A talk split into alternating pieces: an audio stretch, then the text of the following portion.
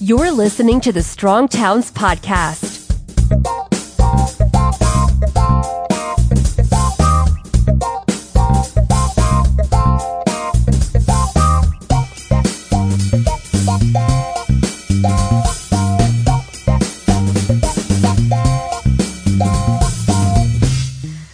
Hello, everyone, and welcome to this special edition of the Strong Towns podcast.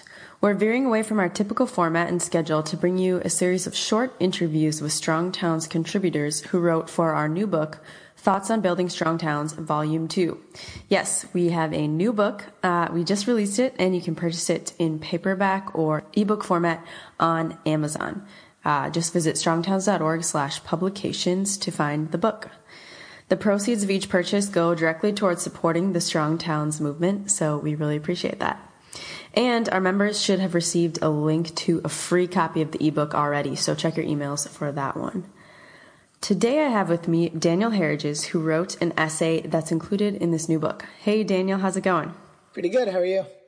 Good. So let's do a little check in. Um, you've been writing for Strong Towns for a couple years now, and um, I'm guessing when you wrote the essay for this book, uh, your life might have been a little different. It was uh, about a year ago.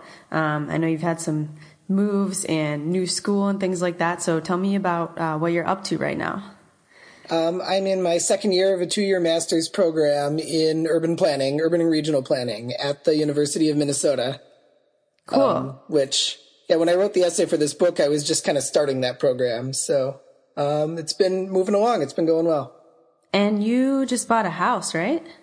Uh, yeah, my wife and I bought a house actually in Sarasota, Florida, which is where I was living right before I moved up here for school. So it's been a little bit itinerant. So do you think that you'll move back there once school's finished? Um, I think that's the plan. I don't know that that's the plan forever. We're gonna, you know, take life's changes as they come. Yeah. And are you liking doing a master's program? I'm loving it. It's, you know, I've been doing a whole weird variety of things since I graduated from college. So it's just, it's fun to be back in school. I like being in an intellectual environment and I've known for a long time I wanted to get into planning. So it's, it feels good to finally be doing it. Do you think that you want to be a traditional city planner or work for like a planning firm or uh, use your skills in some other way? In the long run, I would expect and hope that it would be some other way, which is kind of a broad category, but I think that I'm um, intellectually restless enough that that's what's going to end up happening. You know, I'm interested in using my skills to solve some of the problems that I see in, in American cities and suburbs and a lot of the problems that we write about at Strong Towns. And however I can best do that is kind of going to be my focus, whether that's working in government or working outside of government. I don't know. So, your essay in our book, Moving the Overton Window, um, I found this essay absolutely brilliant. I remember that when I read it way back in July of 2015, um, that was before I even worked for Strong Towns, and it immediately got my attention. Uh, I'm sure I had read some of your writing before, but this was the piece that definitely made me say, whoa, who is this Daniel guy? He is a genius and a very skilled writer, too. So, we're really glad to feature this essay in the book. Um, can you, if you can think back to when you wrote it, do you remember like what the inspiration was, or yeah, tell me some background on this. Honestly, that was one I, I had kind of had in the works for a while, just percolating, um, trying to pull together some threads that I'd been thinking about um, through other stuff I'd read, through other stuff I had done.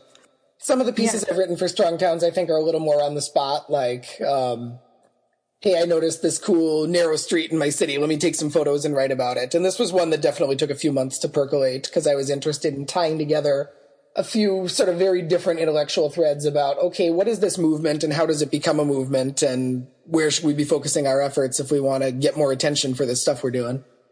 Yeah, this is pretty different from a lot of what we publish at Strong Towns. It's not like you said about like a specific street or urban planning or something like that. It's more like a big philosophical take on Strong Towns. So yeah, I think it adds a lot to the book. And if I'm remembering correctly, we placed it kind of near the end of the book.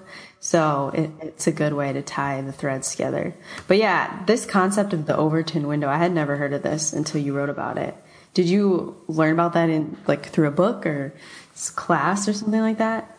I'm uh, honestly, I'm not sure where I first encountered it. Um, I think it might have just been playing one of those choose your own adventure games you play on the internet, where one interesting Yeah. article leads you to another.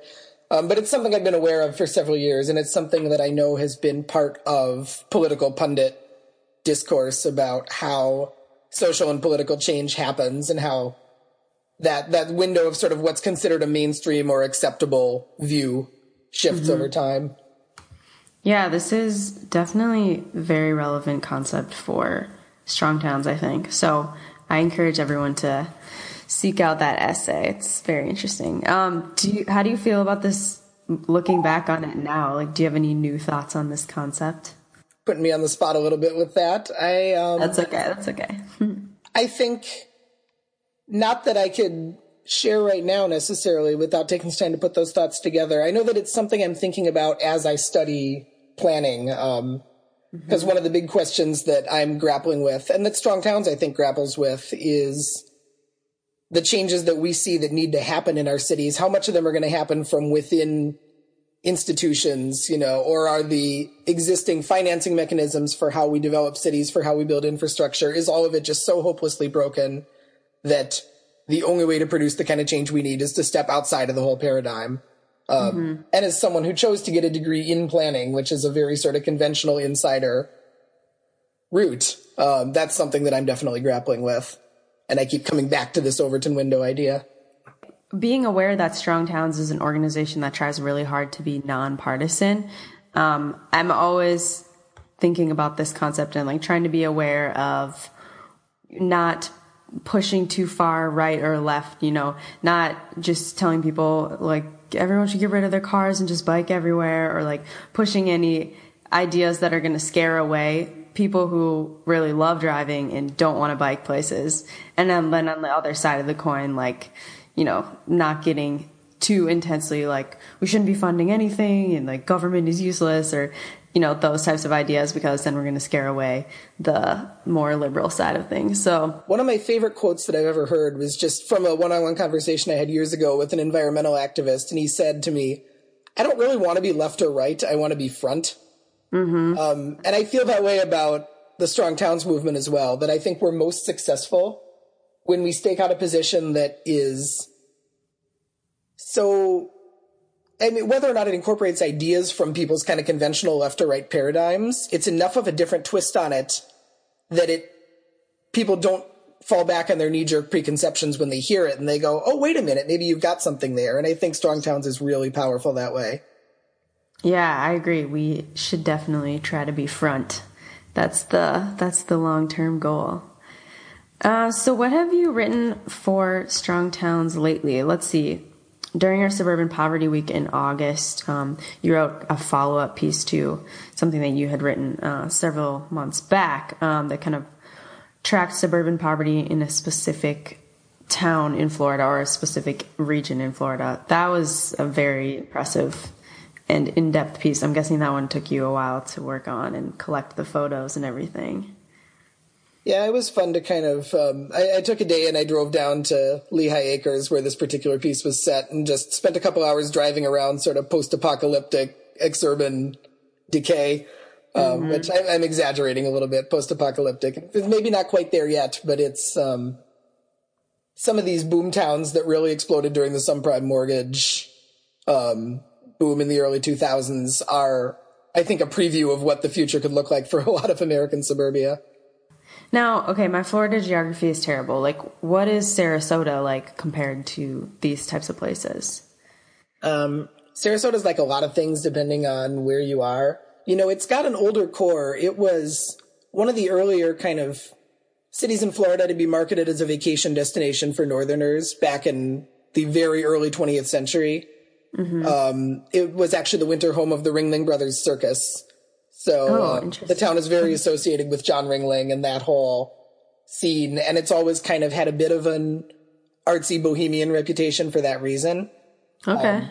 the the stuff that's grown up around Sarasota since the 1950s has been very classically suburban, um, single family subdivisions that open up onto big arterial roads, kind of that car dependent paradigm. Um, a lot of golf courses, a lot of how people picture Florida. Um, but the older core of the city, I think, is absolutely beautiful. It's walkable. It's right on the Gulf of Mexico, some of the best beaches in the country. Like, it's a cool place. Nice. Um, and coming Is from Minnesota there- when I moved there, I never thought I would like Florida, but there's, there's stuff to be found that's really great there. Is the house that you bought is that closer to the downtown core?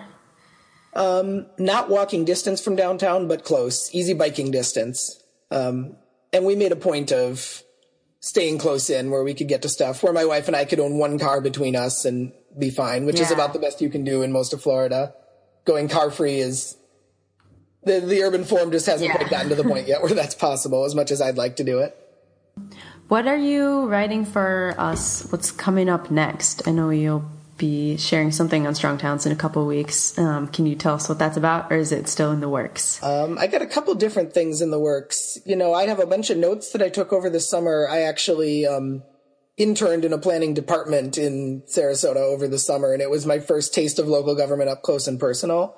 So I, you know, I have some notes that I made just as things came to me about seeing things from that side. You know, going to a public hearing full of white-haired people angry about new homes going up on the edge of their subdivision and mm-hmm. trying to understand their motivations and then put that into a context of how do we how do we change the paradigm and how do we overcome some of these kind of not in my backyard impulses mm-hmm. and get people to to see a win-win to see a way that they're really unsustainable, fiscally and environmentally unsustainable suburb could become something more resembling a strong town and that they don't need to feel threatened by that. Um, because I think there's a lot of way to go in changing those narratives. And those narratives are on display every day when you look at the work that local government does around development, around zoning, around you name it. So, how do you start to like convince those people that these things can be okay, or convince them of a different way of thinking? Because, like, I mean, they're still, you know, your citizens and your constituents, right? So, how do you like work with them? I think some people won't be convinced, and that's just a reality. Um, And so some of it is just working around that fact and acknowledging that fact and putting your resources where you can actually create change um, instead of bashing your head against a wall. But I also think that you have to look at people's interests. And in a lot of cases, you know, um, I mean, NIMBY has become kind of the all purpose pejorative. If you're against development and someone else is in favor of it, they're going to call you a, a NIMBY not in my backyard. And the reality is, if you look at these people, people tend to to act out of rational self interest, and they may oppose something because of misinformation. You know, people people get up in arms about affordable housing in their neighborhood because they think it's going to lower their property values, and there's actually evidence that says that in almost all cases it doesn't. Um, people are worried about a traffic apocalypse, and the evidence suggests that well, that's not going to happen. Denser development isn't necessarily going to lead to congestion. Um, but you know, marshaling studies and throwing studies at people doesn't tend to convince them. But I think if you can approach someone who really disagrees with you about an issue to do with urban development, to do with sort of the future of their city, if you can approach it from a place of empathy and understand what are they worried about, what about their quality of life are they trying to protect, and then maybe look for the win-win.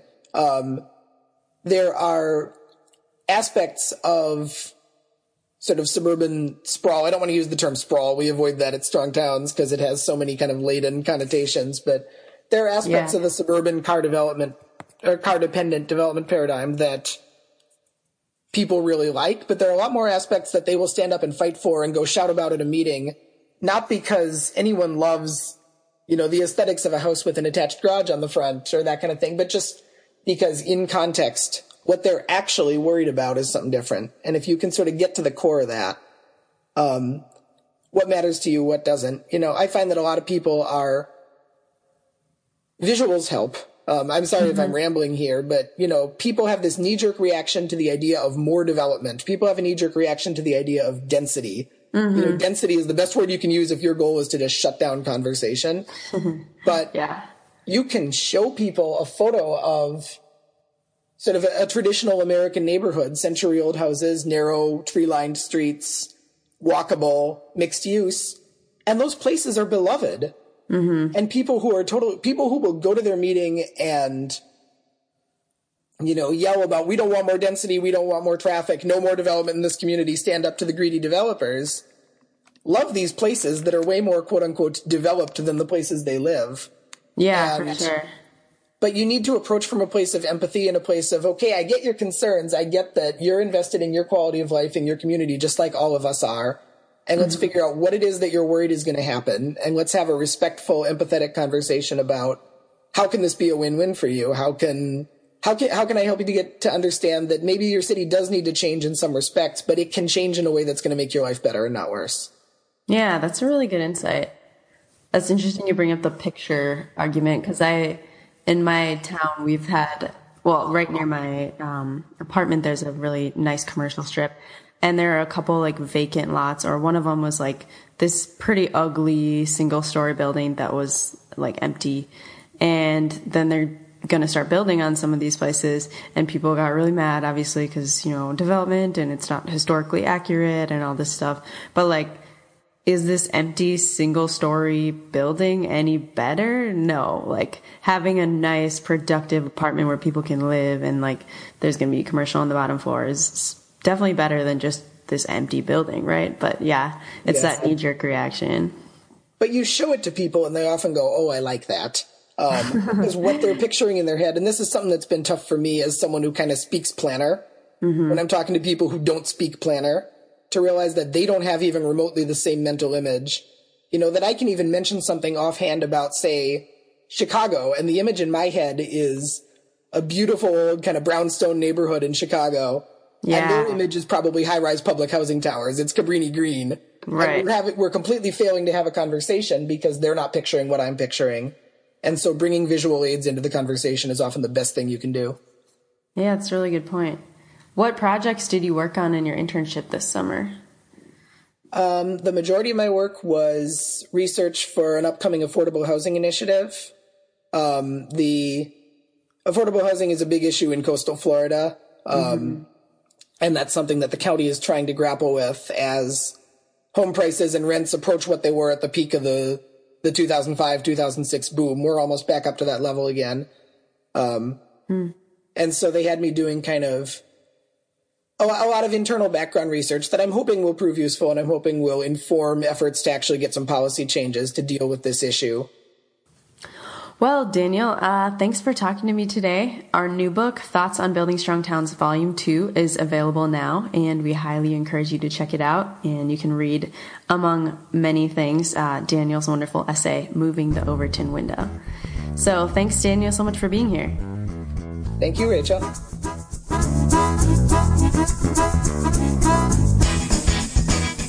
We need your help. If you think the Strong Towns message is important, don't keep it to yourself. Pass it on. You can get more information and sign up to be a member of Strong Towns at strongtowns.org.